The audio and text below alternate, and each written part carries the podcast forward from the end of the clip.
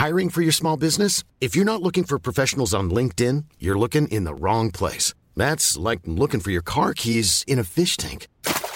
LinkedIn helps you hire professionals you can't find anywhere else, even those who aren't actively searching for a new job but might be open to the perfect role. In a given month, over 70% of LinkedIn users don't even visit other leading job sites. So start looking in the right place. With LinkedIn, you can hire professionals like a professional. Post your free job on linkedin.com slash people today. Ready to pop the question? The jewelers at BlueNile.com have got sparkle down to a science with beautiful lab-grown diamonds worthy of your most brilliant moments. Their lab-grown diamonds are independently graded and guaranteed identical to natural diamonds, and they're ready to ship to your door. Go to BlueNile.com and use promo code LISTEN to get $50 off your purchase of $500 or more. That's code LISTEN at BlueNile.com for $50 off. BlueNile.com code LISTEN. Everyone knows therapy is great for solving problems, but getting therapy has its own problems too, like finding the right therapist, fitting into their schedule, and of course, the cost. Well, BetterHelp can solve those problems. It's totally online and built around your schedule. It's surprisingly affordable too. Connect with a credentialed therapist by phone, video, or online chat, all from the comfort of your home. Visit betterhelp.com to learn more and save 10% on your first month. That's BetterHelp H E L P. این قسمت رو تقدیم می‌کنم به همه کسایی که در طول تاریخ با بیعدالتی و تبعیض مبارزه کردن. اونایی که فریادشون صدای جامعه بوده که تا پای جونشون جنگیدن و مرگشون تبدیل شده به نوری که مسیر رسیدن به تحول و برای بقیه روشن کرده. این قسمت از پادکست آلبوم در دیماه 1401 ضبط میشه و در قالب ویدیو توی یوتیوب و به صورت صوتی توی اپهای پادگیر منتشر میشه. سلام. من بردیا برجسته نژادم. اینجا پادکست آلبومه و این چهارمین سانگله.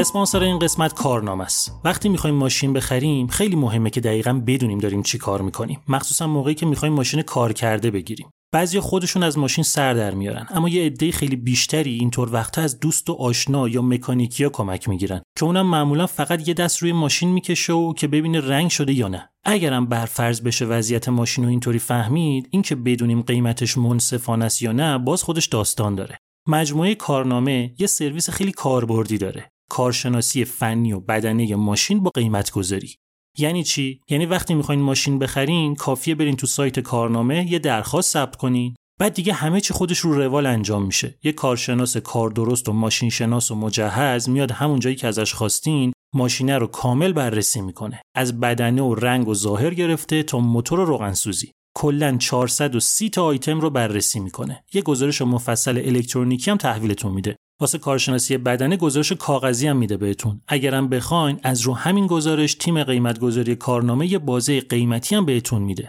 بعد تازه کارشناسیش رو هم 100 میلیون تومن ضمانت می‌کنه. پس اگه خواستین ماشین بخرین یا از کارنامه کمک بگیرین یا یه نگاه به گوشه شیشه ماشین بندازین ممکنه که یه برچسب ببینین که نوشته این ماشین کارنامه دارد. یعنی قبلا کارنامه کارشناسیش کرده. اینطوری خیالتون موقع خریدن ماشین راحت تره. کارنامه کارشناسی معتبر خودرو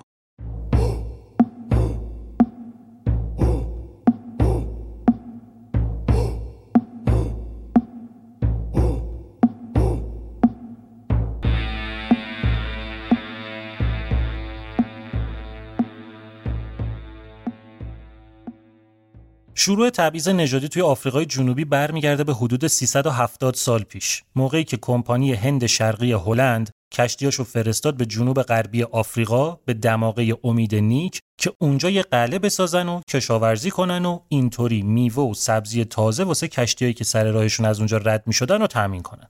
اونقدر اونجا همه چی خوب بود که تعداد هلندیا روز به روز بیشتر می‌شد. تفنگم که داشتن به زور زمینهای قبیله های محلی رو می‌گرفتن و قلمرو خودشون رو بزرگتر می‌کردن تا حدی که نیروی کار کم اومد.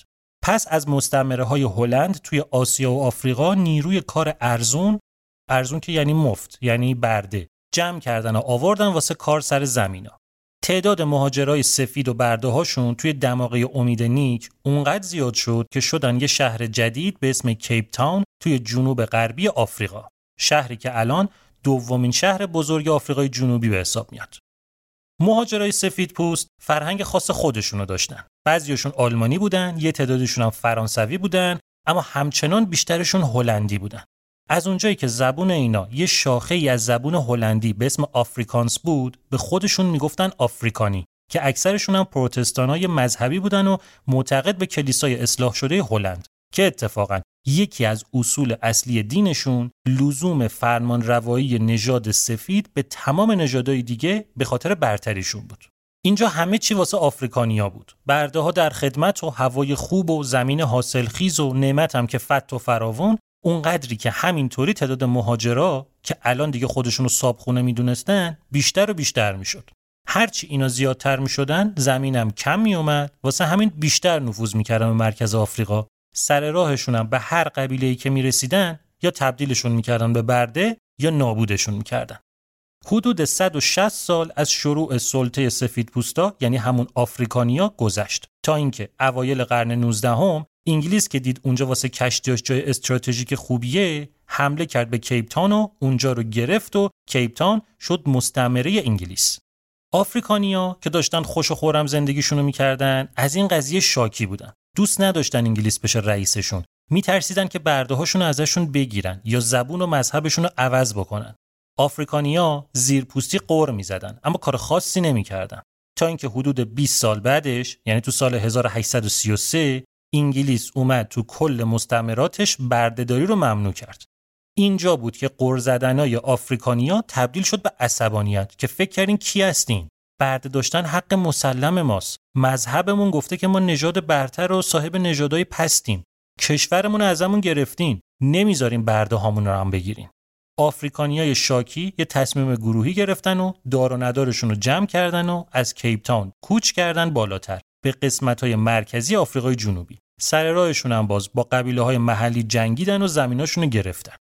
آفریکانیای مهاجر اونقدر تعدادشون زیاد بود که تونستن دولت مستقل خودشون را بندازن. انگلیسی هم که حکومت خودشون رو داشتن این دوتا سالها با همدیگه سر زمین و طلا و الماس جنگیدن. تا اینکه بالاخره تو سال 1910 انگلیس که طبیعتا قویتر و مجهزتر بود برنده شد و آفریکانیا تسلیم شدن و اینجا بود که کشور اتحادیه آفریقای جنوبی به عنوان یک کشور جدید البته مشترک المنافع با بریتانیا رسما شکل گرفت.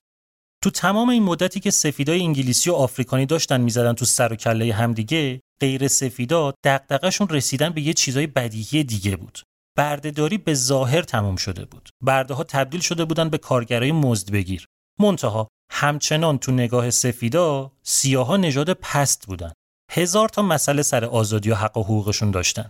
موقعی که جنگ تموم شد و تو سال 1910 آفریقای جنوبی شکل گرفت سیاها دیدن وقت خوبیه که اونام یه زوری بزنن که بتونن یه سری حق و حقوق بگیرن واسه خودشون. که مثلا بتونن توی دولت جدید نماینده داشته باشن که یه سری اصلاحات دموکراتیک توی کشور انجام بدن.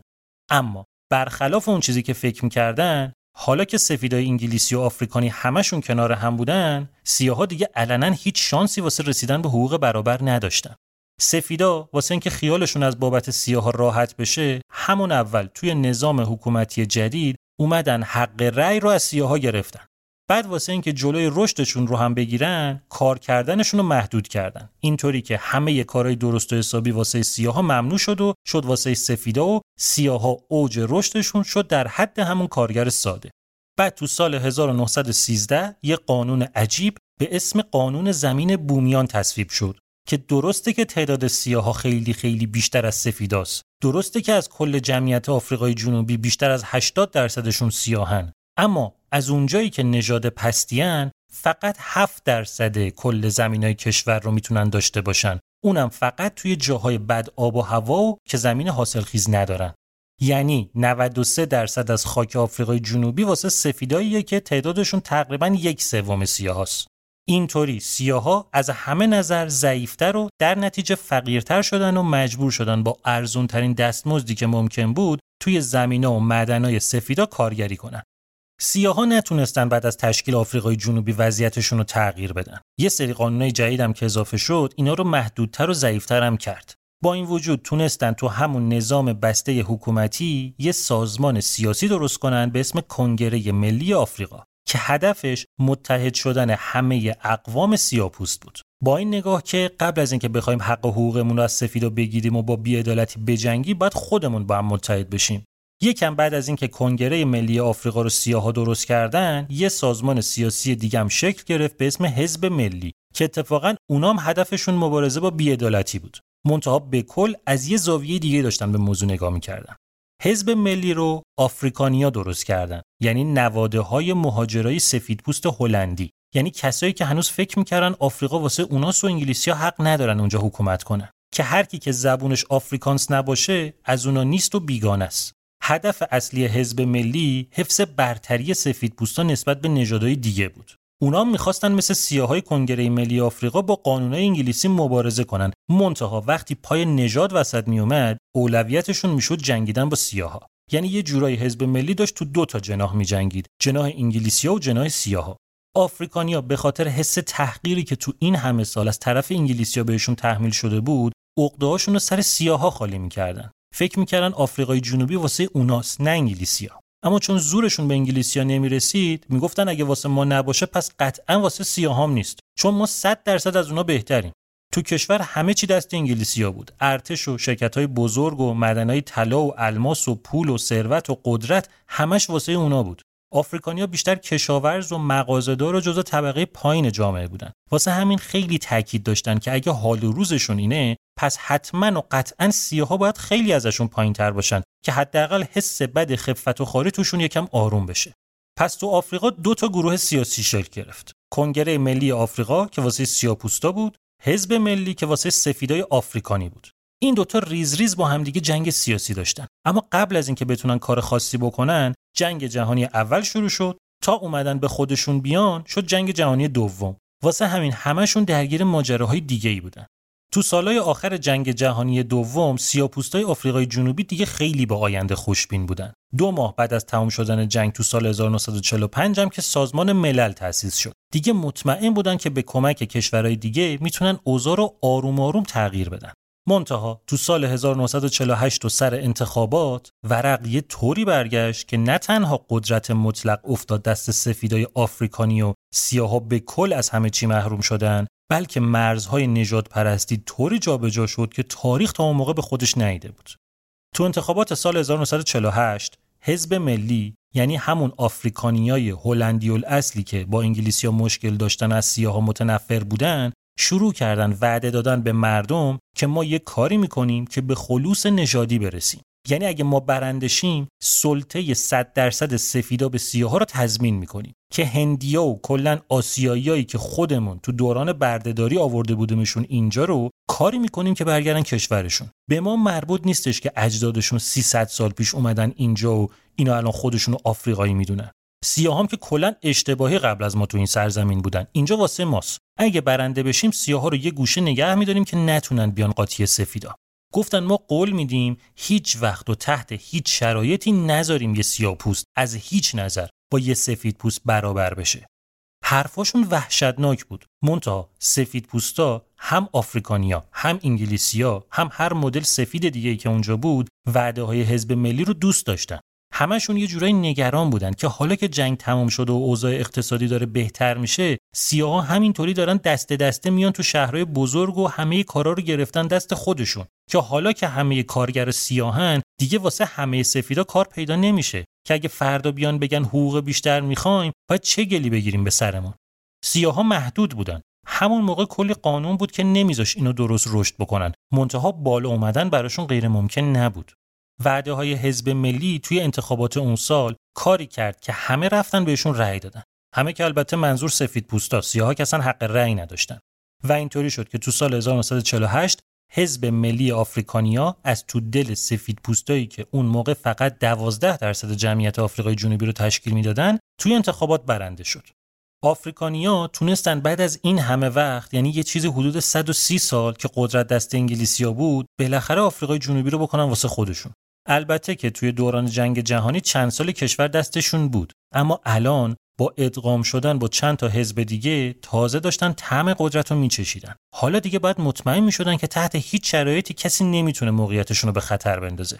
پس اولین کاری که کردن این بود که یه قانون گذاشتن که هر کی که می‌خواد کارمند دولت باشه باید علاوه بر انگلیسی زبون آفریکانس هم بلد باشه. آفریکانی که طبیعتا همه انگلیسی بلد بودن منتها انگلیسی ها هیچ کدوم فکرش هم نمی‌کردن که ممکنه یه روزی آفریکانس به دردشون بخوره. واسه همین تقریبا کل دولت شد آفریکانی. پلیس و ارتش هم دادن دست آفریکانیا و انگلیسیایی که معترض بودن رو هم اخراج کردن. پس اینطوری و تو قدم اول انگلیسی ها رو نشوندن سر جاشون و فرستادشون تو حاشیه. حالا باید می‌رفتن سر وقت سیاپوستا. و اینجا بود که حزب ملی آفریقای جنوبی عجیب ترین و در عین حال قانونی ترین سیستم نجات پرستی و تفکیک نژادی تو کل تاریخ رو به وجود آورد. یعنی فاجعه ای به اسم نظام آپارتاید.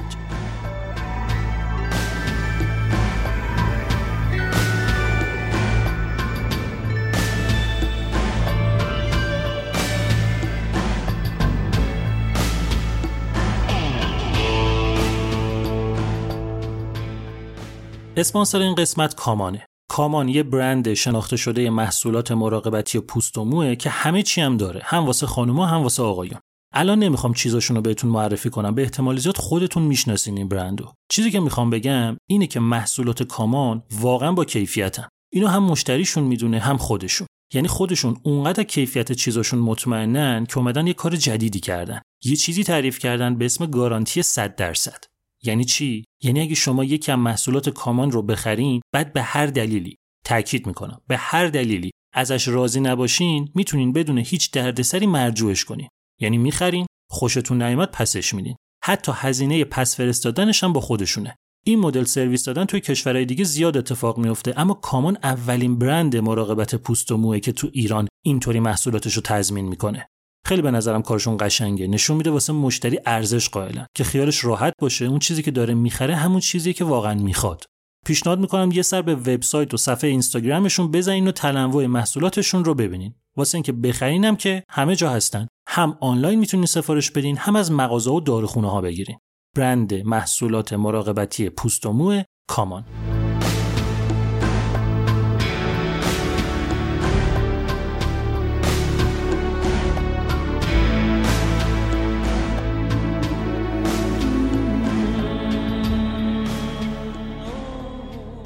دولت وابسته به حزب ملی که تو سال 1948 به قدرت رسید نظام آپارتاید رو با چهار تا اصل اساسی به وجود آورد اصل اول مردم به چهار تا گروه مجزا طبقه بندی می کرد. سفید، آسیایی، رنگین پوست و آفریقایی.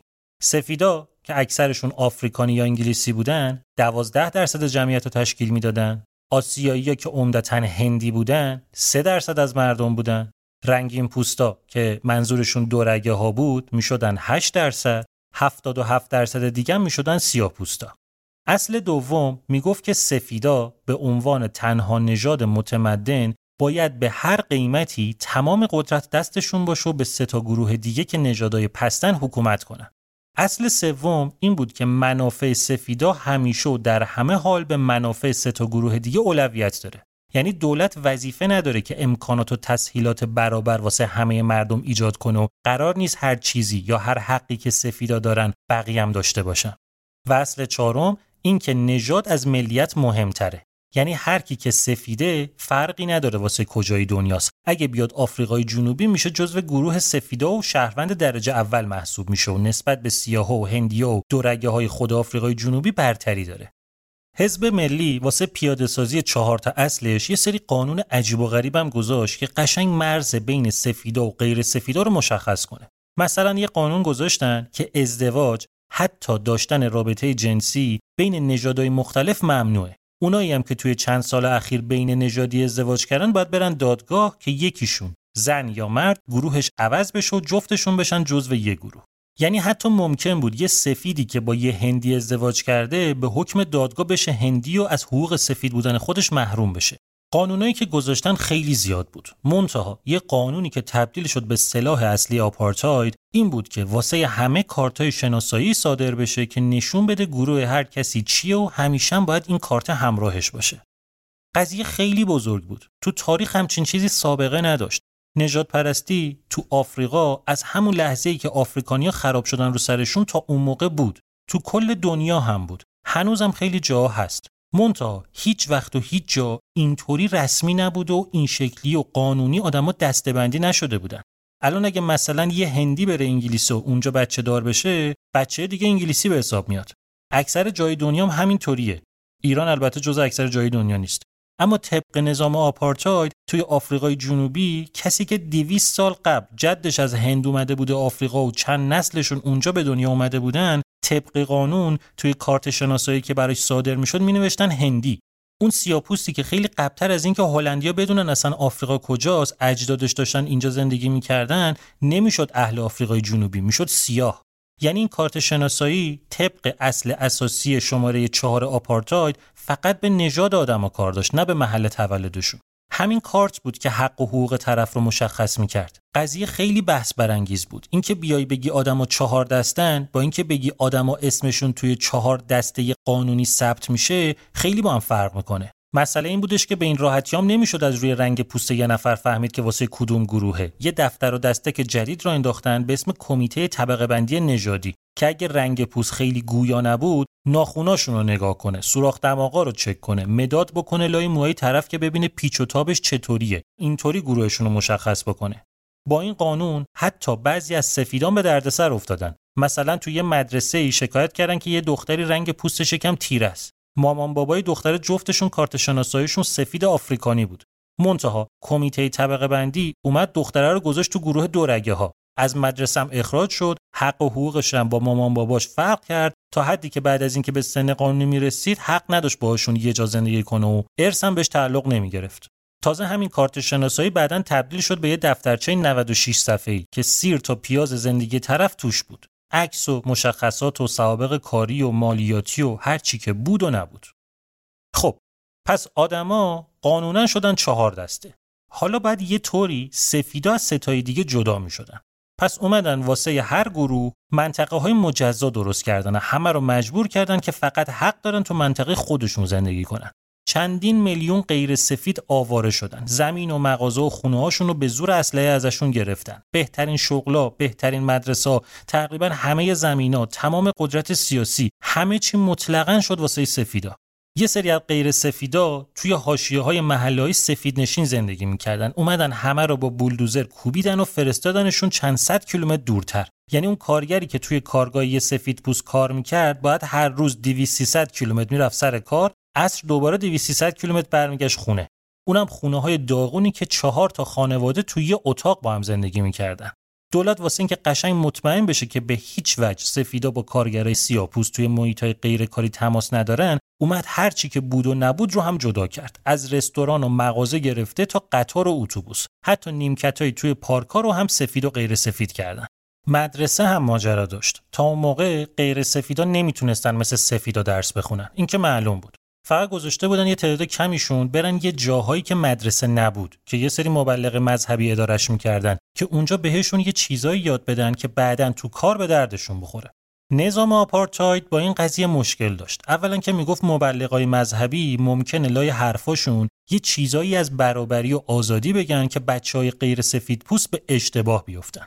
دوما که تعداد این مرکزها به نسبت جمعیت غیر سفیدا خیلی کم بود. سفیدا می‌خواستن که سیاها کارگر باشن و کارگر بمونن. منتها کارگر خنگ نمی‌خواستن. نظام آپارتاید می‌گفت همه سیاها باید برن مدرسه که چیزایی که لازمه رو یاد بگیرن که بتونن کارگر بهتری باشن. خوندن و نوشتن و کار با ابزار رو بلد باشن. مهارت های لازم واسه کار روی زمین و توی کارخونه ها رو یاد بگیرن و از همه مهمتر بهشون فهمونده بشه که نژاد پستیان و هیچ وقت نباید به فکر برابری با سفیدا باشن.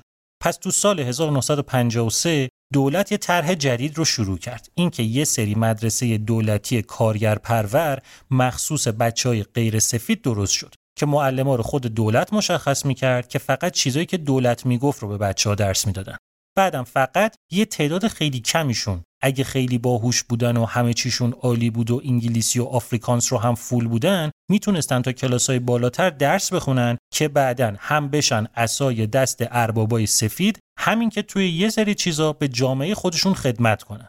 یعنی چی؟ یعنی از حدود 200 هزار تا بچه غیر سفیدی که موقع شروع این تر سیستم آموزشی شدن فقط 400 نفرشون. یعنی حدود دو دهم درصدشون تونستن تو سال 1962 برن دانشگاه مخصوص غیر سفیدا. که مثلا ده تاشون بعدا می‌شدن دکتر که قاعدتا واسه اون جمعیت غیر سفید خیلی کم بود. مشخصه دیگه تو نظام آپارتاید اگه مثلا یه سیاپوس مریض می‌شد نمی‌تونست بره بیمارستان سفید پیش دکتر سفید پوست بعد می‌رفت پیش دکتر خودشون. جدا از مدل آموزشی توهینآمیزی که توی این مدرسه ها وجود داشت دولت تبعیض رو به اوج رسوند و از کل بودجه آموزشی کشور فقط 9 درصدش رو گذاشت واسه غیر سفیدا. یعنی بچه های 12 درصد جامعه که سفید بودن 91 درصد بودجه رو داشتن بقیه که انقدر زیاد بودن فقط 9 درصد بهشون می‌رسید. این وضعیت وحشتناک تازه اول ماجرا بود. اینا رو بهش میگن دوران آپارتاید کوچیک. کاری که در از حزب ملی کرده بود این بود که اون چیزی که یه عمر داشت توی آفریقای جنوبی سر مردم میومد رو تبدیل کرد به قانون. هر کم که صداش در میومد و اعتراض می‌کرد یه برچسب کمونیست بودن بهش میچسبوندن و می‌گفتن این عامل خارجی او واسه امنیت ملی تهدید او بعدم پدرشو در می آوردن تو تمام این مدت ولی مخالفای دولت مخصوصا اعضای کنگره ملی آفریقا ساکت نبودن. اتفاقا تبعیضا که هی شدیدتر می‌شد اینام هی عضو جدید می‌گرفتن. نه فقط از سیاپوستا بلکه از هندیا و دورگه و حتی سفیدایی که به برابری نژادا اعتقاد داشتن. مدل مبارزه کنگره ملی آفریقا با آپارتاید نافرمانی بدون خشونت بود. این سیستم مبارزه رو از گاندی یاد گرفته بودن. اصولا گاندی نقش پررنگی توی شکلگیری کنگره ملی آفریقا داشت. گاندی بین سالهای 1893 تا 1914 توی آفریقای جنوبی زندگی می‌کرد و علیه تبعیض نژادی مبارزه کرده بود اونجا. با همین سیستم اعتراض بدون خشونت کنگره کسب و کار سفیدا رو تحریم کرد. بعد یه سری روزا رو مشخص کرد که هیچکی نه مدرسه بره نه سر کار. آروم بودن. خبری از خرابکاری و خشونت نبود. منتها این موضوع رفته بود رو اعصاب حکومت. سیاها اون موقع ساعت 11 شب به بعد حق نداشتن بیرون باشن. اگه از منطقه هم بیرون می‌خواستن برن بعد مجوز می‌گرفتن.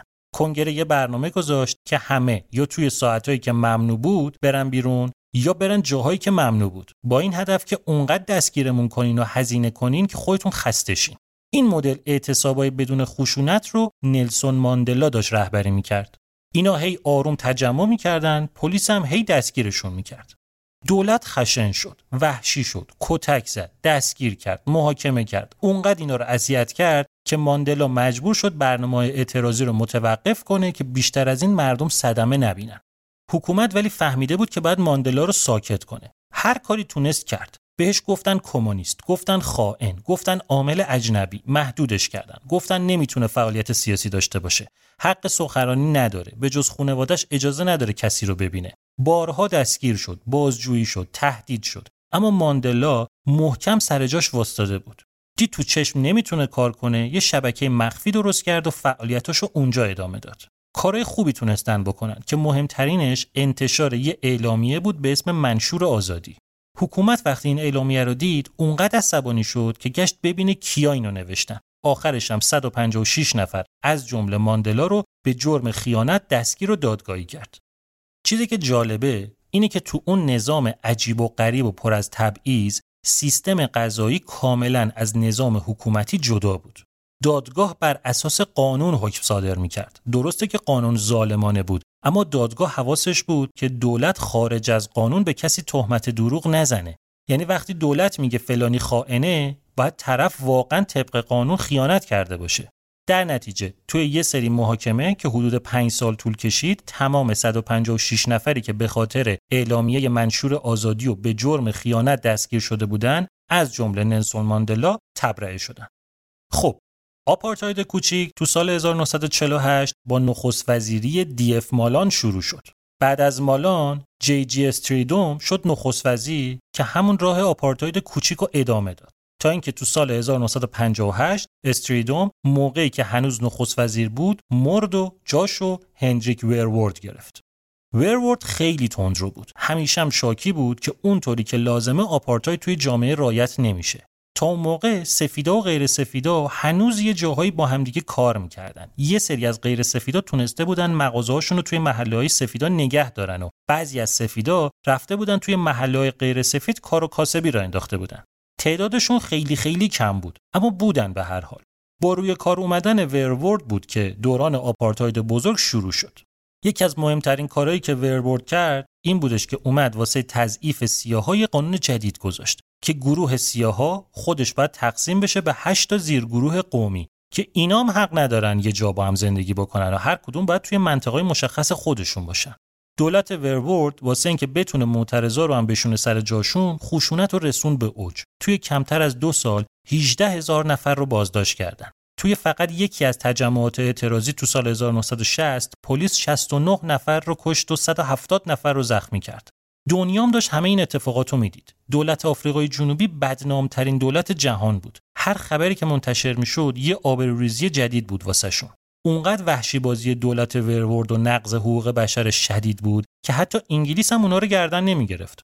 تو همون سالا نخست وزیر انگلیس یه سفر رفت اونجا آفریقای جنوبی همچنان یکی از کشورهای مشترک المنافع با انگلیس بود نخست وزیر انگلیس توی سخنرانیش که داشت از رادیو پخش مستقیم می‌شد چنان نظام آپارتاید و شست و از دولت انتقاد کرد که نتیجه شد اینکه تو سال 1961 آفریقای جنوبی از عضویت توی کشورهای مشترک المنافع بریتانیا خودشو کشید بیرون If you're looking for plump lips that last, you need to know about Juvederm lip fillers. With Juvederm Volbella XC and Juvederm Ultra XC, your lip look, whether it's subtle or bold, can last up to one full year with optimal treatment and no additional maintenance. Find a licensed specialist and see if it's right for you at Juvederm.com today. That's J U V E D E R M.com. Add fullness to lips in adults over 21 with Juvederm Volbella XC or Juvederm Ultra XC. Do not use if you have severe allergies or a history of severe allergic reactions, or if you're allergic to lidocaine or the proteins used in Juvederm. Tell your doctor if you have a history of scarring or taking medicines that decrease the body's immune response or that can prolong bleeding. Common side effects include injection site redness, swelling, pain, tenderness, firmness, lumps, bumps, bruising, discoloration, or itching. As with all fillers, there's a rare risk of unintentional injection into a blood vessel, which can cause vision abnormalities, blindness, stroke, temporary scabs, or scarring. For full important safety information, visit juvederm.com. Many of us have those stubborn pounds that seem impossible to lose, no matter how good we eat or how hard we work out. My solution is PlushCare. PlushCare is a leading telehealth provider with doctors who are there for you day and night to partner with you in your weight loss journey. They can prescribe FDA-approved weight loss medications like Wagovi and Zepbound for those who qualify. Plus, they accept most insurance plans. To get started, visit plushcare.com slash weight. That's plushcare.com slash weight loss. خشونت دولت و سرکوب مخالفات به قدری شدید بود که دیگه رهبرای کنگره ملی آفریقا دیدن انگار سیاست اعتراض بدون خشونت جواب نمیده. نمیشه که ما هی آروم بیایم تو خیابون اینا هی بهمون شلیک کنن. اینجا بود که کنگره چند تا شاخه شبه نظامی درست کرد که با خرابکاری فعالیت های رژیم مختل کنن. فرماندهی کل گروه های شبه نظامی رو هم کسی به عهده گرفت که خودش یکی از صلح طلبترین آدمای جهان بود یعنی نلسون ماندلا. اولین حرکت اینا تو سال 1961 منفجر کردن 20 تا بمب تو کشور بود که البته حواسشون جمع بود که کسی صدمه نبینه. یه بیانی هم به قلم ماندلا منتشر کردن که توش نوشته بودن الان آفریقای جنوبی توی وضعیتیه که بجز تسلیم یا مبارزه گزینه دیگه ای نداره. ما هم تسلیم نمیشیم و برای دفاع از مردم و آینده و آزادیمون به هر روشی که بتونیم میجنگیم. حکومت صلح طلبی ما رو نشونه ضعفمون می‌دونه و سیاست عدم خشونت ما شده چراغ سبز که بیشتر خشونت به خرج بده. واسه همین از این به بعد دیگه خبری از مقاومت مسالمت آمیز نیست. سر همین بیانیه ماندلا و چند نفر دیگه دوباره دستگیر شدن. این بارم به جرم خیانت. منتها طبق قانون واقعا این دفعه کارشون خیانت بود و مجازاتش اعدام. ولی دادگاه هم تحت تاثیر سخنرانی ماندلا هم به خاطر فشارهای بین المللی و حساسیت های کشورهای دیگه برخلاف میل دولت با یه درجه تخفیف تو سال 1964 به همشون از جمله نلسون ماندلا حبس ابد داد. با حبس شدن رهبرای گروه های مخالف ورورد دستش باز شد که راحت تر برنامه عملی کنه. یه قانون جدید گذاشتن که دیگه اتفاقی که سر دادگاه ماندلا افتاد تکرار نشه. اینکه واسه حفظ امنیت کشور پلیس می‌تونه یواشکی هر کسی که دلش خواست رو دستگیر کنه و تا هر مدتی که صلاح دونست بدون دادگاه و اتهام مشخص توی زندان نگرش داره. یه سازمان جدیدم درست کردن به اسم اداره امنیت کشور با بودجه نامحدود و محرمانه که کارش خونسا کردن هر مدل مبارزه با نظام آپارتاید بود. سانسور به اوج خودش رسید. محدودیت ها به شدیدترین شکل ممکن اعمال می شد. ها رو از هشت گروه کردن ده گروه. بعدم واسه اینکه به کل خیال خودشون رو راحت کنن گفتن مناطق سیاه پوست نشین دیگه جز آفریقای جنوبی نیستن و خورد کشورهای مستقلن و ما هیچ مسئولیتی از لحاظ بودجه و منابع و این چیزا نسبت بهشون نداریم. از اون طرفم واسه اینکه کشورهای دیگر رو ساکت کنن درا رو واسه سرمایه گذاری باز کردن اونام که دیدن اینجا هزینه کارگر چقدر پایینه چشمشون رو به روی بیعدالتی نظام آپارتاید بستن و پول سرازیر شد و کشور رونق گرفت. دولتم در کمال پررویی رشد اقتصادی رو ربط داد به زندانی کردن رهبرا و ساکت کردن مخالفا و جدا کردن سیاپوستان.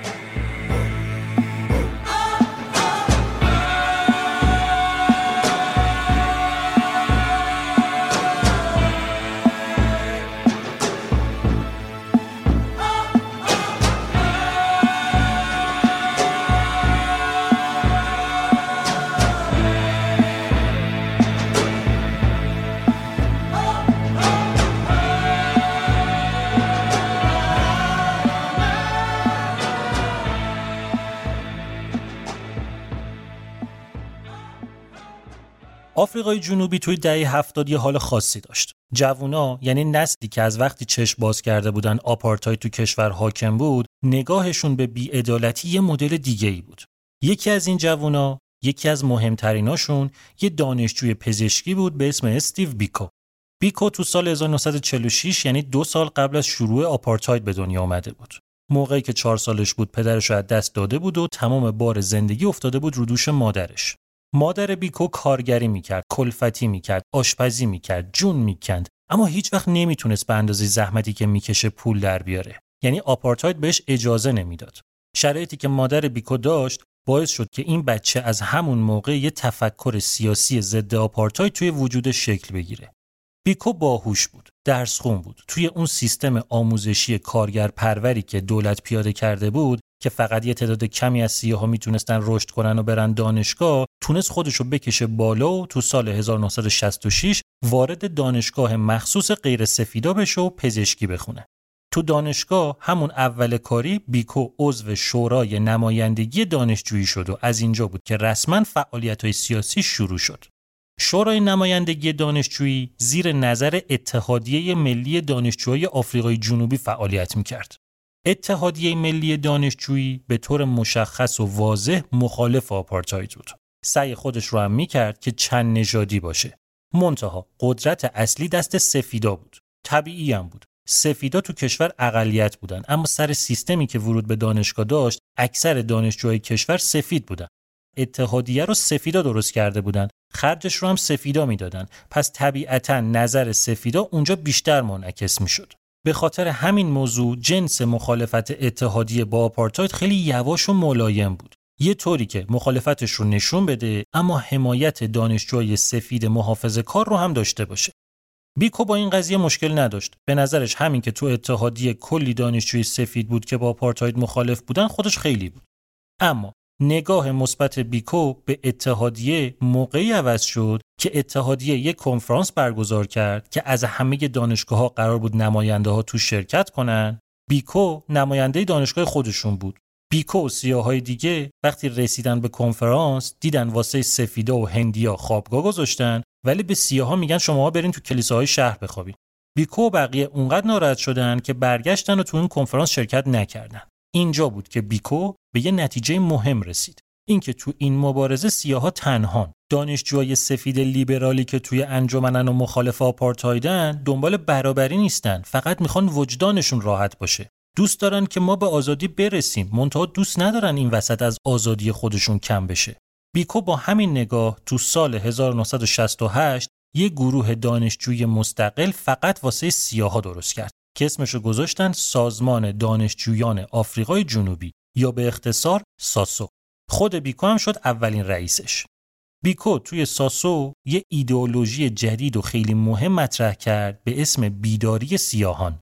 بیداری سیاهان یه حرف جدید داشت می‌زد. یه چیزی که تا اون موقع کسی بهش فکر نکرده بود. ایدئولوژی بیداری سیاهان یه نگرش ذهنی و یه شیوه زندگی بود. اینکه یه سیاه پوست باید در مقابل تمام سیستمای ارزشی که اون رو از کشور زادگاهش جدا می‌کنن و شعن انسانیش رو زیر سوال می‌برن ایسته. بیکو می‌خواست با ایدئولوژی بیداری سیاهان سیاها رو واقعا بیدار کنه شنیدن چیزی که می‌گفت واسه جامعه سیاها واقعا لازم بود می‌گفت شمایی که از شرایط ناراحتی شمایی که از بیعدالتی خسته شدی شمایی که هزار دلیل داری که از دولت متنفر باشی. قبل از هر چیزی باید ته دل خودت رو صاف بکنی. باید قبول کنی که تو هم به اندازه بقیه آدمی. باید حس حقارت رو از خودت دور کنی. باید بفهمی که تو لایق آزادی ای. شعار اصلی بیکو ساده ترین جمله ممکن بود. سیاه زیباست. همین توش کلی حرف بود که یعنی تو سفید نیستی ولی خوبی. تو سیاه هستی ولی قشنگی. قبل از اینکه بخوای بقیه تو رو به چشم انسان ببینن خودت انسان بودن خودت رو قبول کن. ساسو طبیعتا به عنوان یه نهاد دانشجویی باید می‌رفت زیر مجموعه اتحادیه. منتها از همون اولش اعلام کرد که با وجود اینکه اتحادیه رو به عنوان یه سازمان بزرگتر به رسمیت می‌شناسه اما ترجیح میده که برنامه خودش رو دنبال کنه و مستقل از اون باشه. که البته ساسو دو سال بعد از تأسیسش حرفش رو اصلاح کرد و گفت نه تنها مستقل از اتحادیه است بلکه دیگه اتحادیه رو به رسمیت هم نمی‌شناسه چون اتحادیه نمی‌ذاره ساسو تو دانشگاه ها درست رشد کنه. ساسو از مدل اعتراض اتحادیه به سیاست های دولت دلخور بود. می‌گفت اینا یه طوری که آب تو دل کسی تکون نخوره می‌خوان مبارزه کنن. اما اینطوری نمیشه آپارتاید به این گندگی رو از بین برد.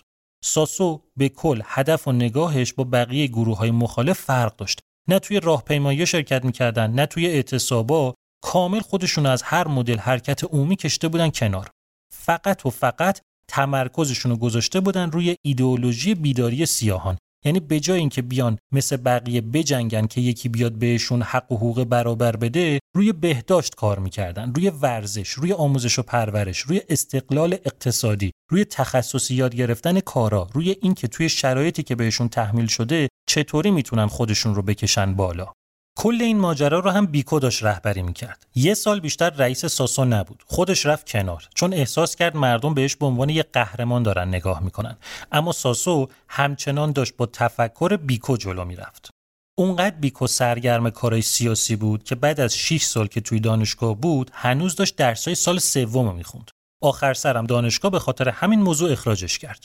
بیکو هم دیگه با خیال راحت همان وقت چسبید به سیاست. دانشجو که دیگه نبود اما جنبش بیداری سیاهان دیگه خیلی بزرگتر از ساسو و دانشگاه شده بود.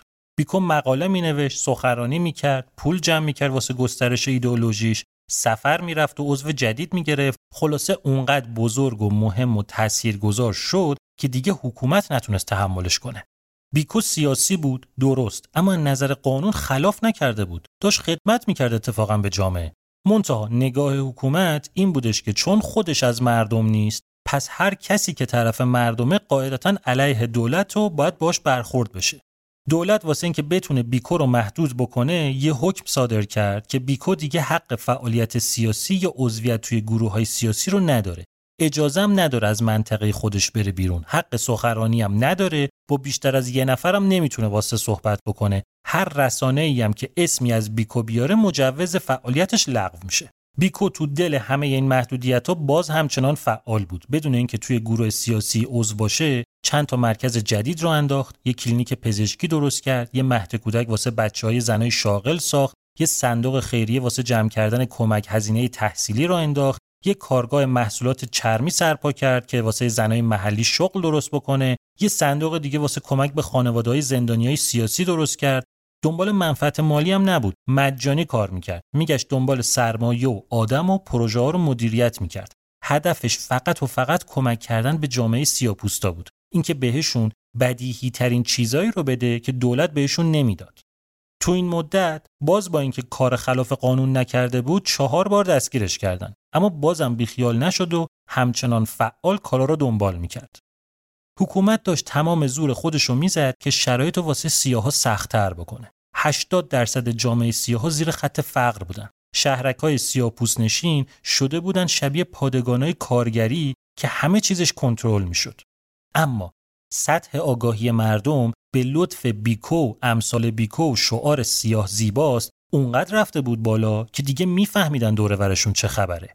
اعتراضا و اعتصابای بدون خشونت همون مدلی که قبلا نلسون ماندلا شورش کرده بود اما این دفعه با ایدئولوژی بیکو بیشتر و بزرگتر دوباره راه افتاد.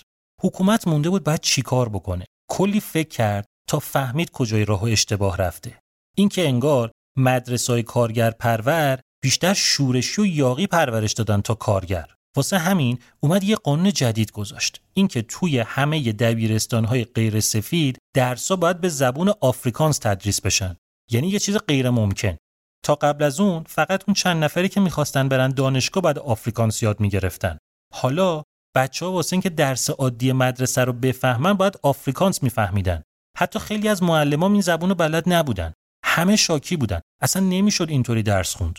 موج اعتراضا اونقدر زیاد شد که تبدیل شد به یه راهپیمایی عظیم معروف به قیام سووتو که حدود 15 هزار تا دانش آموز راه افتادن تو خیابون. شعار دادن و پلاکارد دستشون گرفتن با این پیام که به جای اینکه ما به این زیادی آفریکانس یاد بگیریم شماها به این کمی زبون ما رو یاد بگیریم. دوباره پلیس با همون سیستم وحشیانه به مردم حمله کرد و به سمتشون شلیک کرد و چهار نفر رو کشت و کلی آدم رو زخمی کرد. البته که بعدش دولت گفتش که همه کسایی که تو خیابون بودن کمونیست بودن و باید باشون برخورد می‌شد و اونایی که کشته شدن عوامل خارجی بودن. فردای اون روز تو همه جای آفریقای جنوبی مردم شاکی و عصبانی ریختن بیرون. پلیس این دفعه 174 نفر رو کشت. خیلی دستگیر شدن که تعداد زیادشون بچه بودن. چند تا از همین بچه ها توی بازداشت پلیس کشته شدن. حکومت واقعا نمی‌دونست چیکار باید بکنه. می‌دونست که این شورش گسترده کاملا خودجوش و هیچ کدوم از گروه های سیاسی سازماندهیش نکردن واسه همین نمی‌دونست با کی باید واقعا بجنگه با اینکه این جنبش و پیامدهای بعدیش تا آخر اون سال 575 نفر رو کشت اما نتیجهش این شد که حکومت تسلیم شد و قانون تدریس به زبون آفریکانس رو لغو کرد. شرایط همچنان ولی حساس بود. مردم رو دیگه نمی‌شد با عوض کردن فقط یه قانون ساکت کرد. حکومت به شدت عصبانی بود. با اینکه بیکو هیچ نقشی تو این اعتراضا نداشت اما دولت اونو مقصر می‌دونست. می‌گفت اگه این همه به اینو پر و بال نمی‌داد اینطوری واسه ما شاخ نمی‌شدن. واسه همین حکم بازداشت بیکو صادر شد. این دفعه به جرم خیانت به کشور. بیکو که موضوع رو فهمید رفت قایم شد. می‌دونست اگه به این جرم بگیرنش حتما یه بلایی سرش میارن بیکو مخفیانه همچنان فعال بود. تا اینکه تو سال 1977 مجبور شد واسه یه جلسه مهم احتیاط و بشکنه و از شهر بره بیرون. جلسه که برگزار نشد چون یکی طرف ترسید و نیومد سر قرار. بیکو هم موقعی که داشت برمیگشت توی ایست بازرسی به خاطر اینکه بدون مجوز از منطقه رفته بود بیرون دستگیر شد. بیکو رو بردن ایستگاه پلیس والمر توی پورت الیزابت لختش کردن. پاشو زنجیر کردن و انداختنش توی سلول انفرادی و 19 روز تو همون حال اونجا نگهش داشتن و شکنجهش کردن. بعد بردنش به مقر پلیس امنیت ساختمون سانلام اتاق 619 22 ساعت از سقف با زنجیر آویزونش کردن. هی زدنش هی زدنش. با چوب با میله با شیلنگ با هر چی که دستشون میومد شوک الکتریکی دادن بهش. بدنش رو سوزوندن. اونقدر سرش رو کوبیدن به دیوار که تو همون روز اولی که تو این مقر پلیس امنیت بود از سه ناحیه دچار زایعه مغزی در نتیجه خونریزی مغزی شد. پلیس امنیت ولی براش مهم نبود. بیکو از حال رفته بود اما به جای اینکه ببرنش بیمارستان ایستاده زنجیرش کردن به دیوار. یه روز تو همون حال نگهش داشتن. بعد دکتر آوردن براش. دکتر گفت چیزیش نیست خودش خوب میشه. دو روز دیگه گذشت. دیدن بهتر نشد. دو تا دکتر دیگه آوردن. بیکو رو که آزمایش کردن گفتن به خاطر شدت ضربه ها سلولای خونیش رفته تو مایع نخاییش و باید سریع بره بیمارستان. دوباره دو روز گذشت. یعنی از اون روز اولی که بیکو رو زده بودن پنج روز گذشته بود که بالاخره پلیس امنیت قبول کرد که بیکو رو ببره بیمارستان. اونم نه یه بیمارستان عادی بیمارستان زندان پرتوریا نه همین بغل. توی 1200 کیلومتری جایی که بودن. بیکو رو لخت انداختن پشت یه لندروور یه روز تو راه بودن تا برسوننش بیمارستان. بیکو بالاخره رسید بیمارستان. اما دیگه خیلی دیر شده بود. 12 سپتامبر 1977 استیو بیکو توی سی سالگی موقعی که توی بازداشت پلیس بود کشته شد. سنزنینا. او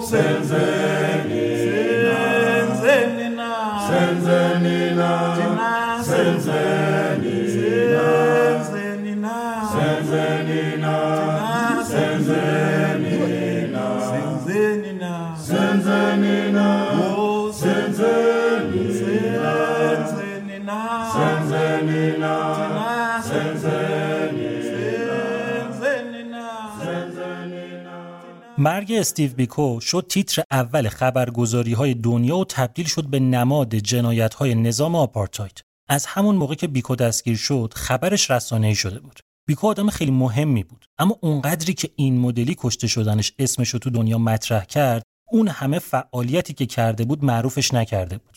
ماجراهای آفریقای جنوبی همینطور داشت تو رسانه های دنیا منعکس می‌شد. خیلیایی که تا اون موقع نمی‌دونستن آپارتاید چیه، داشتن قضیه رو با دقت دنبال می‌کردن.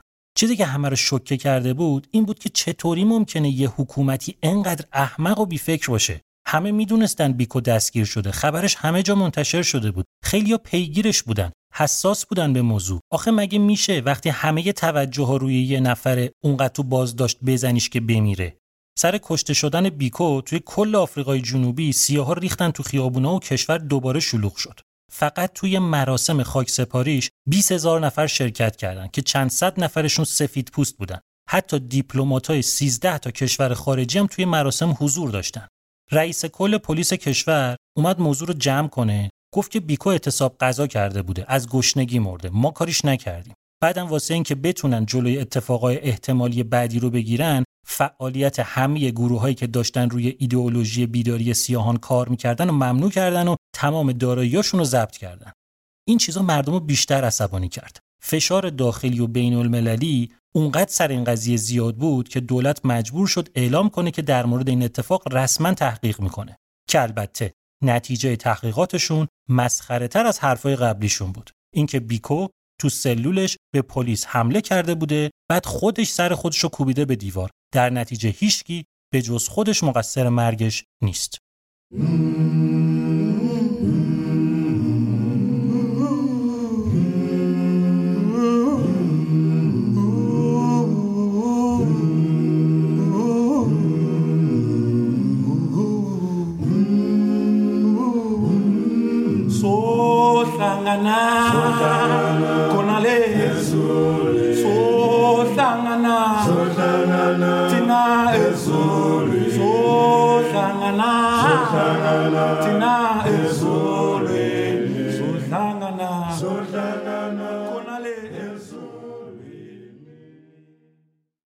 موقعی که بیکو به قتل رسید پیتر گیبریل دوست داشتنی که الان به عنوان یکی از مهمترین و تاثیرگذارترین های تاریخ موسیقی میشناسیمش 28 سالش بود. تا اون موقع 6 تا آلبوم با گروه جنسیس منتشر کرده بود. دو سالم بود که ازشون جدا شده بود. اولین سولو آلبومش رو هفت ماه قبلش داده بود بیرون. موقعی هم که بیکو کشته شد وسط تور آلبومش بود و داشت همزمان روی آهنگای آلبوم دومش کار می‌کرد. گیبریل می‌دونست آپارتاید چیه. هنرمند پیگیر و روشنی بود. تقریبا از ماجراهای آفریقای جنوبی خبر داشت. بیکو رو هم میشناخت. خبر دستگیریش رو هم شنیده بود. اما اون روز صبح گزارشی که داشت توی رادیو بی بی سی پخش می‌شد و درک نمی‌کرد. باورش نمی‌شد. مگه میشه یه دولتی با مردم خودش اینطوری رفتار بکنه؟ آخه چرا بیکو؟ از این آدم مثبتتر و بیازارتر بود مگه؟ بیکو نه اهل خشونت بود نه کمونیست بود نه حتی عضو کنگره یا هر گروه سیاسی دیگه ای بود. هیچ کار عجیب و غریبی هم نکرده بود. چرا اینطوری کشتنش آخه؟ بعد از شنیدن گزارش بی بی سی گیبریل اونقدر کنجکاو شد که شروع کرد تحقیق کردن در مورد بیکو و زندگیش. هرچی مقاله و کتاب در مورد بیکو و کاراش بود رو پیدا کرد و خوند. نمی‌دونست چرا داره این کارو می‌کنه. فقط می‌دونست که باید بیشتر بدونه. باید بفهمه این آدم کی بوده. همین موقع هم تور آلبوم اولش تموم شد و واسه ضبط آلبوم دومش رفت تو استودیو. همچنان داشت می‌خوند. از ماجرای بیکو رسیده بود به آپارتاید به آفریقای جنوبی به موسیقی اعتراضی آفریقایی. گیبریل چند بار در مورد تحقیقاتش با یکی از دوستاش هنرمندی به اسم تام رابینسون نشست صحبت کرد. اون حجم عظیمی از چیزای وحشتناکی رو که فهمیده بود نمی‌تونست تنهایی هضم کنه. رابینسون اون موقع داشت روی اولین آلبوم گروهش تام رابینسون بند کار می‌کرد. اینا دوتایی کلی در مورد بیکو آپارتاید با هم دیگه صحبت کردن. تا اینکه رابینسون به گبریل گفت که دیگه بسه هر چی در موردش خوندی کافیه. الان وقتشه که یه آهنگ بسازی و بقیه دنیا رو هم با بیکو آشنا بکنی. اینجا بود که تو اوایل سال 1978 پروسه حدوداً یک ساله ساخت یکی از شاهکارهای پیتر گیبریل به اسم بیکو شروع شد.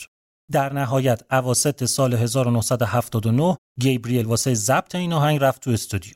پیانو رو خودش زد، آواز رو هم خودش خوند، گیتار رو دوست و همکار نزدیکش، خواننده و گیتاریست گروه رندوم هولد یعنی دیوید رود زد. drums با جری ماروتا درامر گروه آمریکایی هالن اوتس بود یه مدل تبل برزیلی هست به اسم سوردو که همگروهی سابقش تو گروه جنسیس یعنی فیل کالین زدش سینتیسایزر که خیلی نقش پررنگی هم تو این آهنگ داره با یکی از قدیمی های موسیقی الکترونیک یعنی لری فست بود. صداهای ناله‌طوری هم که توی آهنگ شنیده میشه اصطلاحا بهش میگن screech هم با keyboardist گروه رندوم هولد یعنی دیوید فرگوسن بود. پروسه طولانی ساخت و ضبط این آهنگ نذاشت که به آلبوم دوم گیبریل برسه. پس گیبریل آهنگ بیکو رو واسه آلبوم سومش آماده کرد. آلبومی که اواخر می 1980 منتشر شد. گیبریل شک داشت که آهنگو در قالب single هم منتشر بکنه که باز همون تام رابینسون که تشویقش کرده بود آهنگو بسازه قانعش کرد که اگه این کارو بکنه تاثیرش خیلی بیشتره و اینطوری شد که حدوداً سه ماه بعد از انتشار آلبوم به تاریخ 18 August 1980 یعنی سه سال بعد از کشته شدن بیکو آهنگ بیکو تو چند نسخه متفاوت به عنوان سومین single از سومین آلبوم انفرادی پیتر گیبریل منتشر شد. عکسی که واسه روی جلد single بیکو انتخاب شد در حین سادگی کاملا هوشمندانه و خلاقانه بود. تو این عکس ستونای یه ساختمونی رو می‌بینیم که معلوم نیست کجاست اما ما رو یاد فضای بیرونی دادگاه میندازه یعنی همون جایی که قرار عدالت رو برقرار کنه. اون ته گوشه سمت راست یه مرد سیاه پوست پشت به دوربین ایستاده. گوشه بالا سمت چپ نوشته شده بیکو بدون اینکه اسمی از پیتر گیبریل اومده باشه. چیزی که فکر پشت انتخاب این کاور رو جذابتر می‌کنه اینه که توی نسخه هایی که جاهای مختلف دنیا منتشر شدن یه طرح دومی هم هست که یه فرق کوچیک اما خیلی مهم با این طرح داره. اینکه همون ستونا رو داریم می‌بینیم منتها این دفعه اون سیاه پوستی که کنار ستون ایستاده بود مرده روی زمین افتاده. انگار که همون بیرون هنوز توی دادگاه نرفته کشته باشنش. توی قسمت داخلی طرح روی جلدم چند تا عکس گذاشتن و پیتر گیبریل یه متن طولانی توش نوشته چه کسی بانتو استفان بیکو یه رهبر جوان آفریقای جنوبی بود که در سال 1977 بر اثر جراحات وارده در جریان بازجویی های پلیس امنیت آفریقای جنوبی درگذشت. برای اطلاعات بیشتر خواندن کتاب بیکو نوشته دانلد وودز از انتشارات پنگوئن که در سال 1979 چاپ شده را پیشنهاد می کنم. چرا آهنگ؟ من معتقدم استیو بیکو آدم خیلی مهمی بود. او می توانست وزنه بسیار مهمی در آفریقا باشد و رهبری که جوانان سراسر دنیا می توانستند با او همزاد پنداری کنند. وقتی از رادیو خبر بازداشت استیو بیکو را شنیدم مطمئن بودم که اطلاع رسانی رسانه ها از او محافظت خواهد کرد.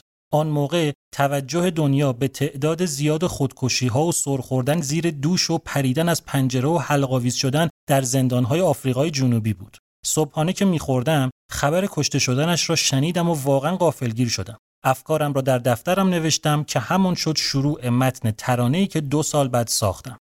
چرا جداگانه منتشر شده؟ بعضیا برایشان سوال شده که هدف از انتشار این آهنگ به صورت صفحه و در قالب single آن هم بعد از انتشار دو single از آلبوم جدید چیست؟ دلیل اول این که می‌خواستم آهنگ در دسترس کسانی که نمی‌خواهند خود آلبوم را بخرند هم باشد. من دوست دارم این آهنگ را از رادیو هم بشنوم. و سوما از وقتی که آن را به زبان دیگری ضبط کرده ام آلمانی هم خونده این آهنگو. خواستم میکس متفاوتی از آن به زبان انگلیسی ارائه بکنم. آواز دوباره ضبط شد و مجددا میکس شده. شوشولوسا یعنی چه؟ اول بگم این ماجراش چیه؟ شوشولوسا یه آهنگ فولک قدیمی آفریقایی که سیاپوستایی که توی معدنهای طلا کار می‌کردن میخوندنش. توی مجموعه single بیکو دو تا track هست. یکی خود بیکو یکیم نسخه که پیتر گیبریل از رو آهنگ شوشولوسا اجرا کرده.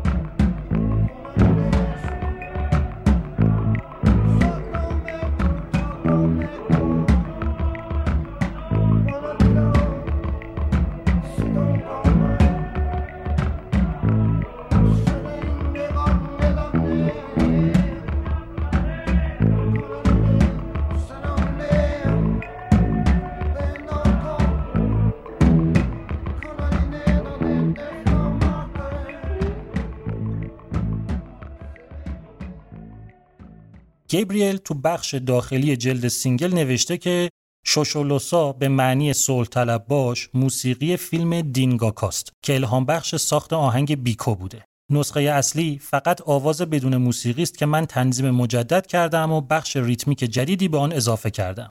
دینگاکا یه فیلم از آفریقای جنوبی واسه سال 1965 گبریل توی رادیو این آهنگو میشنوه و در موردش تحقیق می‌کنه. یکی از دوستای گبریل هم که می‌بینه اون داره روی موسیقی آفریقایی کار می‌کنه آهنگای عبدالله ابراهیم پیانیست و آهنگساز آفریقای جنوبی رو بهش معرفی می‌کنه و اینم میشه یه چیز دیگه که تاثیر می‌ذاره روی ساخت آهنگ بیکو گبریل توی این متن بلندی که توی single گذاشته تقریبا جواب اکثر سوالایی که شنونده اون موقع ممکن بود به ذهنش برسه رو داده.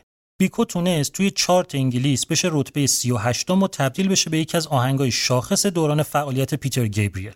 گبریل درآمدی که از این single داشت که توی چند ماه اول یه چیزی حدود 50 هزار پوند می‌شد رو کامل داد به جنبش بیداری سیاهان.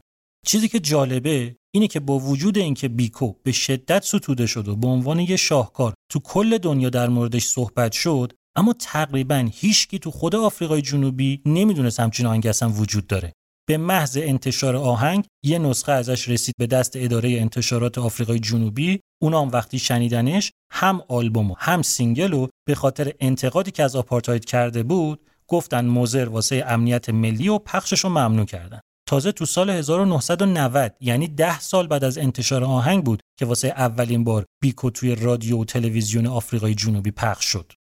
تأثیر سیاسی آهنگ بیکو شگفتانگیز بود. میلیون ها نفر تو کل دنیا که اخبار رو دنبال نمی‌کردن که خبر نداشتن توی آفریقای جنوبی چه خبره که اصلا اسم بیکو به گوششون نخورده بود با شنیدن این آهنگ نسبت به آپارتاید و هواشیش حساس شدن. بعد از انتشار بیکو تحت تاثیرش بود که هنرمندای غربی شروع کردن روی موضوع آپارتاید کار کردن و همین مسئله باعث شد که بیکو تبدیل بشه به مهمترین و شاخصترین آهنگ غیر آفریقایی اعتراضی ضد آپارتاید. استیون ون زنت موزیسین آمریکایی وقتی این آهنگو شنید اونقدر روش تاثیر گذاشت که تصمیم گرفت که خودش بر ضد آپارتاید یه حرکتی بکنه که نتیجه شد راه اندازی گروه و پروژه Artist United Against Apartheid اتحاد هنرمندان علیه آپارتاید و انتشار آلبوم Sun City گروهی که دهها آرتیست شاخص موسیقی از جمله خود پیتر گبریل توش عضو بودند.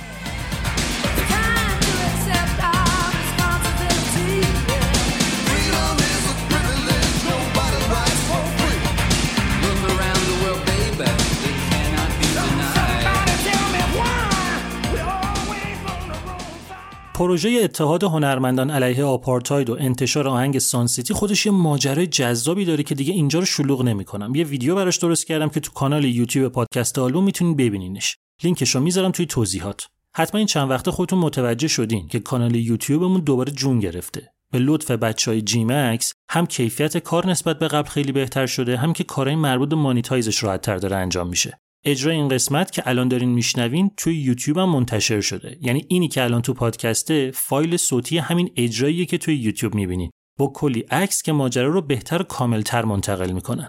پادکست رو که دارین گوش میدین الان اما دیدن نسخه یوتیوبش هم می‌تونه براتون جذاب باشه. ویدیوی تکمیلی مربوط به پروژه اتحاد هنرمندان علیه آپارتاید هم که گفتم. اون رو هم پیشنهاد می‌کنم ببینین که با یکی از مهمترین اجراهای گروهی هنرمندان تو تاریخ موسیقی آشنا بشین. خلاصه اینکه حواستون به یوتیوب آلبوم باشه که آلبوم حواسش به شما هست.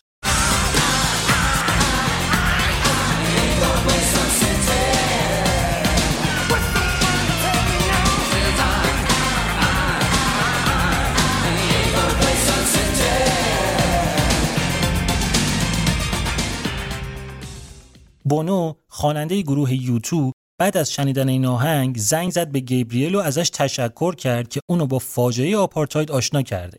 سال 1987 فیلم Cry Freedom که در مورد زندگی استیو بیکو بود که نقششو دنزل واشنگتن بازی می‌کرد از آهنگ بیکو به عنوان موسیقی اصلیش استفاده کرده بود. توی سال 1988 گیبریل به مناسبت تولد 70 سالگی نلسون ماندلا توی یه مراسم باشکوه آهنگ بیکو رو توی استادیوم ومبلی لندن اجرا کرد. مراسمی که نقش موثری توی آزادی ماندلا داشت.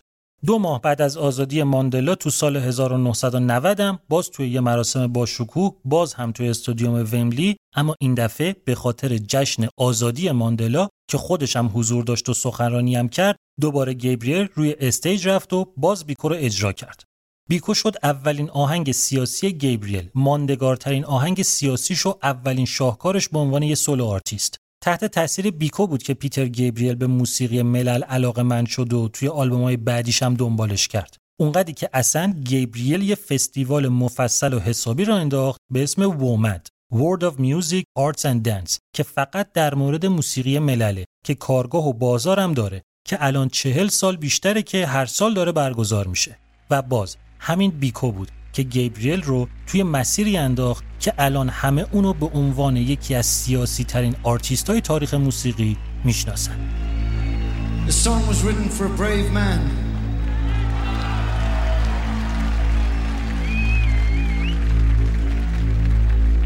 man who wasn't afraid to speak up for the rights of his people, whatever the cost to himself.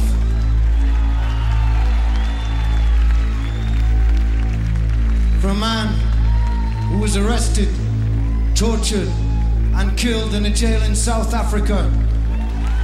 For Stephen Biko. Bantu Stephen Biko.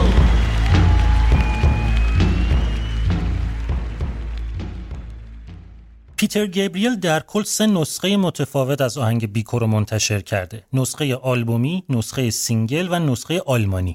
جدا از موسیقی اصلی، گیبریل توی این سه نسخه از تیکه های سه تا آهنگ مختلف آفریقایی هم استفاده کرده. اینطوری که توی نسخه آلبومی که مدتش 7 دقیقه و 32 ثانیه است، آهنگ با یه تیکه از آهنگ انگولا سیبیایو شروع میشه که یه آهنگ فولک ضد آپارتاید واسه آفریقای جنوبیه که به زبون خصایی یعنی وقتی که برگردیم. خصایی یه زبون رسمی توی آفریقای جنوبی و واسه سیاپوستاست. این تیکه که از این آهنگ اینجا پخش میشه میگه وقتی که برگردیم سکوت مطلق خواهد بود.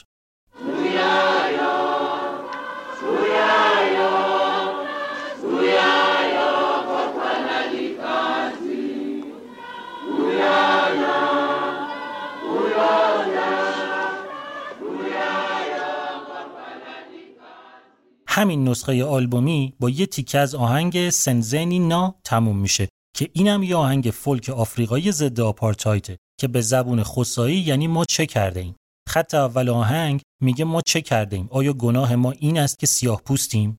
این آهنگی که معمولا توی آفریقای جنوبی توی مراسمای ختم و خاکسپاری پخش یا اجرا میشه. توی مراسم خاکسپاری بیکو هم همین آهنگو پخش کرده بودن.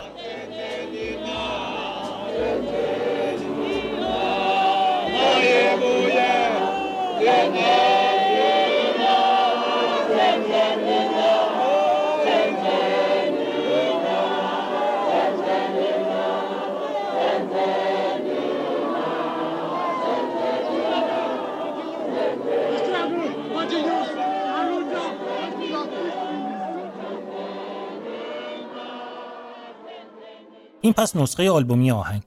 توی نسخه single که مدت 6 دقیقه و 55 ثانیه است یعنی حدود 37 ثانیه کمتر از نسخه آلبومیه آهنگ مثل نسخه آلبومی با یه تیکه از همون آهنگ Ngomhla Sibuyayo شروع میشه. اما توی آخرش گیبریل از یه تیکه از آهنگ Nkosi Sikelel' iAfrika استفاده کرده که به زبون خوسایی یعنی خدا به آفریقا برکت بده. یه آهنگ مسیحی که خیلی توی تاریخ آفریقا آهنگ مهمیه. آهنگ رو یه روحانی اهل آفریقای جنوبی تو سال 1897 نوشته که خیلی سال بعد شده آهنگ اصلی جنبش های آزادی بخش توی آفریقا. نسخه های مختلف این آهنگ هم شده سرود ملی کشورهای زامبیا، تانزانیا، نامیبیا و زیمبابوه و خود آفریقای جنوبی. کلا این آهنگ رو به عنوان آهنگ ملی و البته غیر رسمی کل قاره آفریقا می‌شناسن.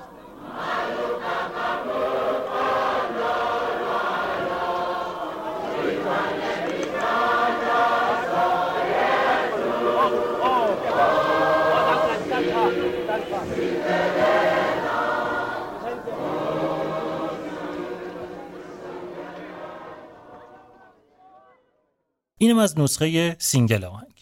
بیکو یه نسخه آلمانی هم داره که مدتش 9 دقیقه و دو ثانیه است که هم توی شروع و هم توی آخرش گیبریل از آهنگ Nkosi Sikelel' iAfrika استفاده کرده. منتها تو آخرش صدای double drum هم اضافه شده که صدای آواز رو قطع می‌کنه. یه جوریه که شده شبیه تیراندازی که در اصل نماد حکومت سرکوبگر آفریقای جنوبیه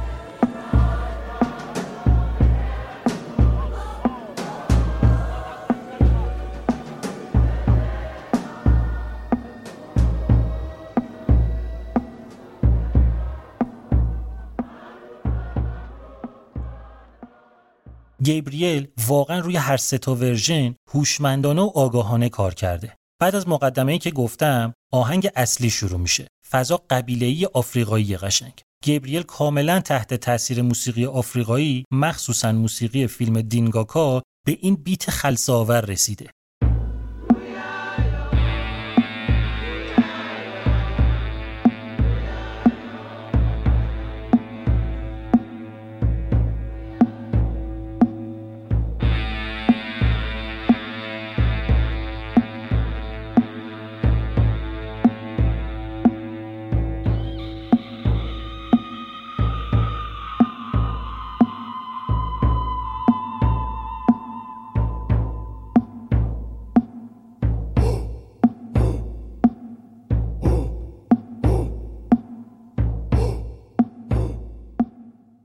اون چیزی که در اصل داره حال و هوای قبیله ای رو بهمون به القا می‌کنه صدای سوردوئه. همون طبل آفریقایی که فیل کالینز تو این آهنگ زده. هوهوی کوبنده مردای قبیله ای هم تشدید کرده قدرت این فضا رو. lyrics آهنگ که آوازش با خود گیبریله از نگاه یه ناظر سوم شخصه. گبریل تو یکی از مصاحبه‌هاش گفته که بیکو رو یه پسر سفید پوست انگلیسی داره می‌خونه که از طبقه متوسطه که مدرسه دولتی رفته که بی آزار و آرومه که داره از دور به واکنش خودش به شنیدن خبر کشته شدن بیکو نگاه می‌کنه.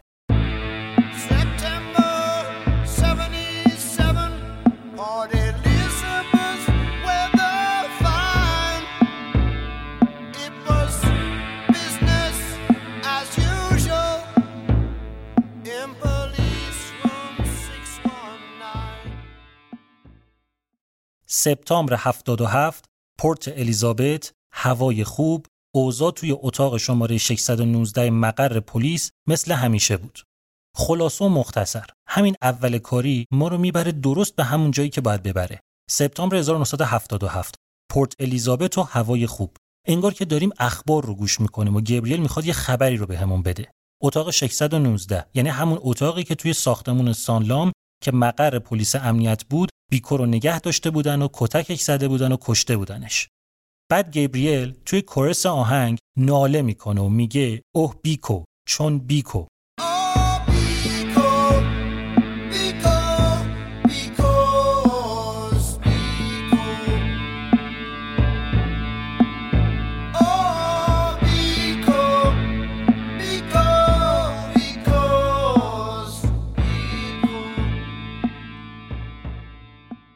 یه بازی لغوی زیبا واسه اینکه مفهوم رو به قشنگترین شکل ممکن برسونه.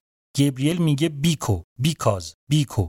از شباهت دوتا کلمه بیکو و بیکاز اینجا استفاده می‌کنه تا دلیل بودن بیکو رو بهمون یادآوری کنه که دلیل شکلگیری این آهنگ دلیل کلی قیام تو آفریقا دلیل بیداری سیاهان دلیل هزار تا چیز همین بیکویه که پلیس کشتتش گبریل بعد دوبار میگه ایلا ماجو و بعدش میگه مرد مرده است.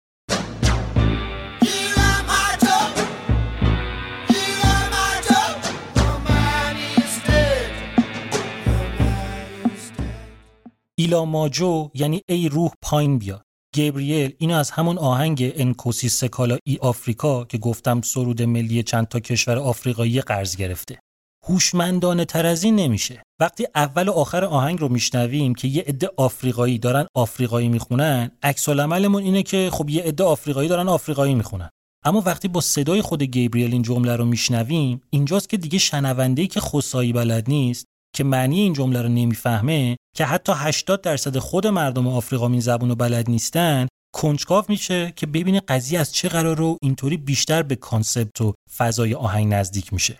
گبریل اینجا میگه ای روح پایین بیا مرد مرده است. انگار که داره روح بیکو رو صدا می‌کنه. داره بهش میگه برگرد بیا و به جنبش مقاومت کمک کن. که انگار اونی که توی اتاق 619 مرده جسم یه مرد بوده. روح تو تا ابد زنده و برای همیشه به جنبش کمک می‌کنه. قبل از اینکه برسیم به verse دوم توی همین حال و هوای آفریقایی که داریم صدای bagpipe رو میشنویم که به آهنگ اضافه میشه. bagpipe همون سازیه که اسکاتلندیا می‌زنن. شبیه نی‌انبونه که البته اینی که اینجا میشنویم bagpipe واقعی نیست و با سینتی سایزر شبیه سازیش کردن.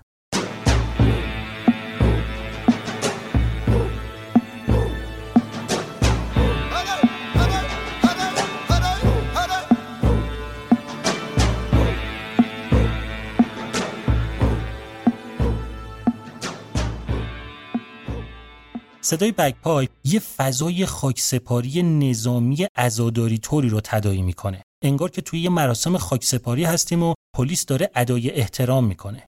نکته ای که هست اینه که بگپایپ ساز آفریقایی نیست. اصلیتش برمیگرده به جنوب آسیا و خاورمیانه. تو آفریقا میزدنش. منتها دنیا الان این صدا رو به اروپا و مخصوصا اسکاتلند می‌شناسه. گبریل ولی به اینش کار نداره. این مدل فضا رو واسه مخاطب عامی درست کرده که قرار فقط به جو خاکسپاری نظامی فکر کنه نه به ریشه خود ساز. واسه کسی که اونقدر غربیه که با شروع آهنگ با بیت آهنگ با فضای آفریقایی آهنگ نتونسته احساس نزدیکی کنه و حالا قرار اینطوری اون درد و غم بهش منتقل بشه. توی ورس دوم گبریل شروع می‌کنه به خوندن.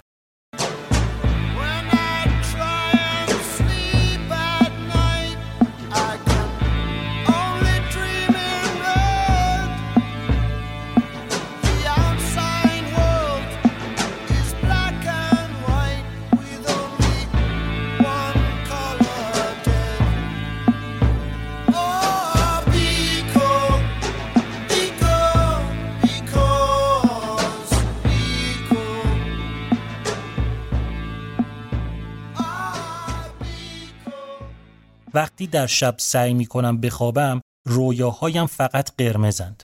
دنیای بیرون سیاه و سفید است که فقط یکیشان مرده. گبریل میگه خوابش قرمزه به رنگ خشم به رنگ خون چون از اتفاقی که افتاده عصبانی و خوابش مختل شده میگه اون بیرون دنیا سیاه و سفیده کنایه به خیر و شر به بدی و خوبی به صفر و یک میگه ولی فقط یه رنگ مرده اینجا می‌فهمیم که منظورش از اون سیاه و سفید می‌تونه سیاه پوست و سفید پوستم باشه. اون رنگی هم که مرده سیاهه چون سفید اون رو کشته.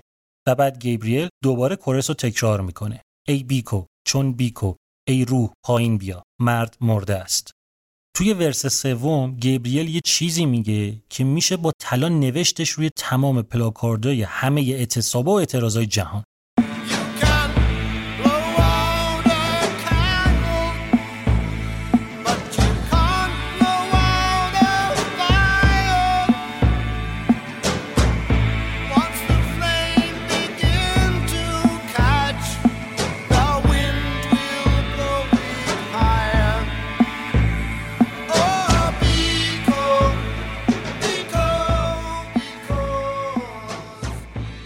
میگه شم رو می‌تونی فوت کنی اما آتیش رو نمی‌تونی خاموش کنی. وقتی آتیش شعله ور بشه باد فقط شدتش رو بیشتر می‌کنه.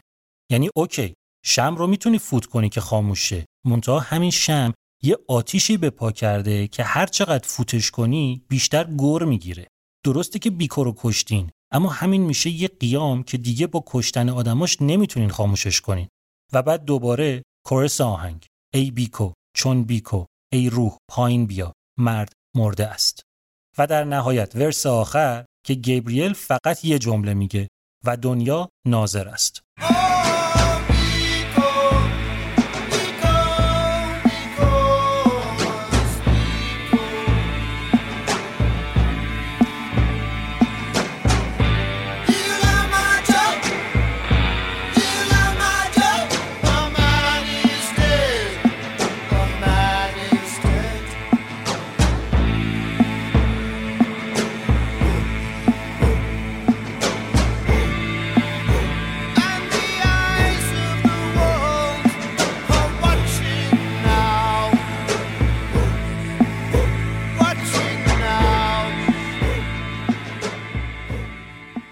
میگه دنیا داره تماشا می‌کنه. دنیا حواسش هست و داره جنایتاتون رو می‌بینه. اینجا تازه رسیدیم به وسط آهنگ. نیمه دوم آهنگ بیکو گبریل دیگه چیزی نمیگه. فقط موسیقیه. موسیقی که انگار داره همه رو به قیام دعوت می‌کنه. واسه ضبط این تیکه حماسی گبریل هر کی که تو استودیو بود رو آورد تو اتاق ضبط. تهیه کننده ها تمام نوازنده ها به جز البته لریفس که حواسش به ضبط بود. تکنیسیانا نظافتچی حتی آشپز استودیو همه را آورد تو اتاق ضبط که گروهی این تیکه رو اجرا کنن یه فضاسازی فوقالعاده که آروم آروم fade میشه و تو نسخه آلبومیش میره توی تیکه از آهنگ سنزنینا و توی نسخه های single آلمانی میره قاطی آهنگ انکوسی سکالا ای آفریکا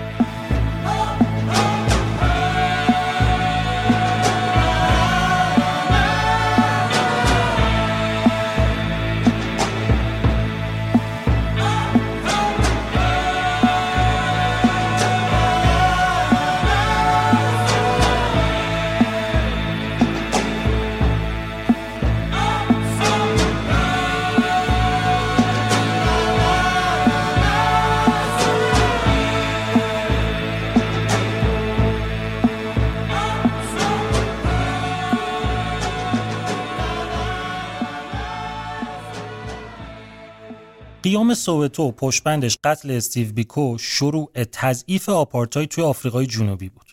بعد از سرکوب و کلی بازداشت به نظر می اومد که همه چی آروم شده. اما اتفاقی که افتاده بود این بود که با اون موج عظیمی که شروع شده بود سیاها دیگه با آینده امیدوار شده بودن. تا قبل از قیام سووتو اعتراضا پراکنده و محدود بود. اما حالا انگار یه اتحاد سراسری بین سیاها شکل گرفته بود و تازه همدیگه رو پیدا کرده بودن. از طرف دیگه سفیدای زیادی هم بودن که حزم قتل بیکو براشون سنگین بود و دیگه ادعاهای دولت واسه حفظ امنیت ملی رو باور نمی‌کردن. کشورهای دیگه وقتی دیدن تا این حد مردمشون نسبت به قتل بیکو و مسئله آپارتاید حساس شدن واسه اینکه خودشونو تو دردسر نندازن از اقتصاد آفریقای جنوبی اومدن بیرون و دیگه اونجا سرمایه گذاری نکردن کسب و کارا فهمیده بودن که واسه آپارتاید و برنامه جدای نژادات در اصل داره از جیب اونا هزینه میشه شاکی هم بودن که به جای اینکه نیروهای کار حرفه‌ای و مطمئن داشته باشن مدام باید نگران این باشن که الان دوباره یه چیزی میشه که سیاها اعتصاب می‌کنن و همه چی باز میخوابه. دولت که دید اوضاع خرابه فشار رو بیشتر کرد. اما دیگه همه چی داشت از هم میپاشید. کشورهای خارجی کنگره ملی آفریقای جنوبی رو به رسمیت شناختن و به دولت فشار آوردن که بشینه با سیاپوستان مذاکره کنه. اما دولت زیر بار نرفت. هنوز باد داشت و فکر می‌کرد می‌تونه جلوی تحول رو بگیره. اومد یه سری اصلاحات رو توی قانون کشور لحاظ کرد که هم سیاها رو آروم کنه هم سلطه سفیدو از بین نره. کلکشون جواب نداد ولی. جنبش بیداری سیاهان کار خودش رو کرده بود و مردم دیگه واقعا بیدار شده بودن. خیلی اتفاق افتاد خیلی ماجراها پیش اومد خیلی اعتراضا و اعتصابا شد تا اینکه اواخر دهه 80 دولت یه نرمش خیلی جدی کرد و به نیروهای امنیتی دستور داد. هر جای کشور اگه تظاهراتی اگه اعتراضی اگه حرکتی اتفاق افتاد که خشن نبود جلوشو نگیرین و کاری بهشون نداشته باشین. بعدم شروع کرد آروم آروم زندانی های سیاسی رو آزاد کردن.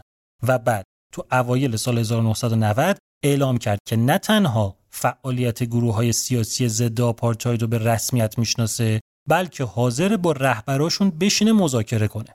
یکی از مهمترین اثرات این تصمیم دولت آزاد شدن نلسون ماندلا از زندان بعد از 27 سال حبس بود. با بیرون اومدن ماندلا مذاکرات اصلی بین دولت و سیاها شروع شد. خیلی میترسیدن که مسیر بحث به یه سمتی بره که منجر به جنگ داخلی بشه. اما این اتفاق نیفتاد و یک سال بعد از آزادی ماندلا بعد از ماها مذاکره دولت بالاخره تسلیم شد و نظام آپارتاید واسه همیشه منحل شد. و در نهایت تو سال 1994 توی اولین انتخابات آزاد و چند نژادی آفریقای جنوبی که تمام مردم کشور از هر نژادی می‌تونستن تو شرکت کنن نلسون ماندلا با 63 درصد آرا شد رئیس جمهور جدید آفریقای جنوبی. از اون موقع روز 27 اپریل یعنی روزی که این انتخابات برگزار شد رو مردم توی آفریقای جنوبی جشن می‌گیرن.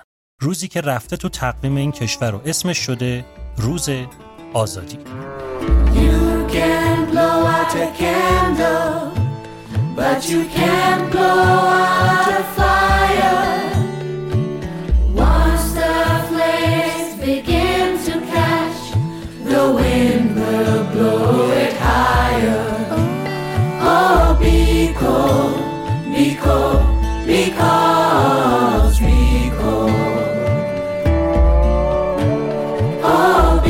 liko liko liko.